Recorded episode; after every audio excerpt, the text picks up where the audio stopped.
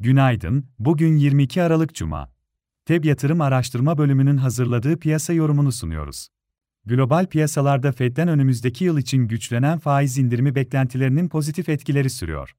Amerika endekslerinde hafta ortasında yaşanan satışların sonrasında dün teknoloji hisselerine gelen alışların da etkisiyle pozitif kapanışlar gördük. S&P 500 endeksi %1.03, Nasdaq endeksi %1.26 yükseldi.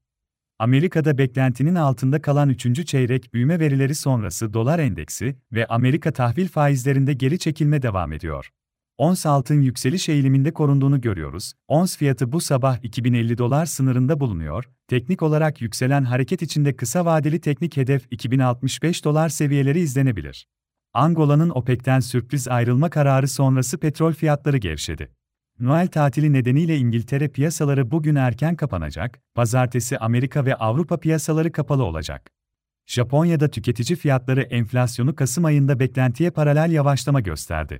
Çin'de en büyük 5 banka mevduat faizlerini düşürdüklerini açıkladı, Çin Merkez Bankası'nın da faiz indirimine gitmesi bekleniyor. Asya borsaları haftanın son işlem gününe yukarıda başladı. Amerika endeksleri vadeli tarafta güne başlarken hafif aşağıda seyrediyor. Avrupa borsalarının güne dünkü kapanış seviyelerine yakın başlaması bekleniyor. Amerika'da bugün kişisel gelir, harcama, bu haftanın kritik verisi enflasyon göstergelerinden çekirdek PCE endeksi açıklanacak. Ayrıca Amerika'da bugün Michigan Tüketici Güven Endeksi, dayanıklı mal siparişleri ve yeni konut satışları verileri de önemli olacak. Borsa İstanbul tarafında ise haftanın ilk yarısındaki satışların sonrasında dün toparlanma eğilimi gördük. BIST 100 endeksi günü %1.33 yükselişle 7765 seviyesinde tamamladı.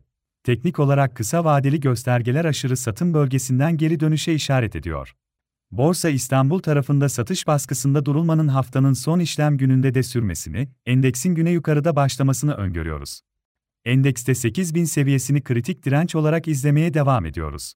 Toparlanma hareketi içinde hafta başında olduğu gibi endeksin ilk etapta teknik olarak 8000 bölgesini test etmesi beklenebilir.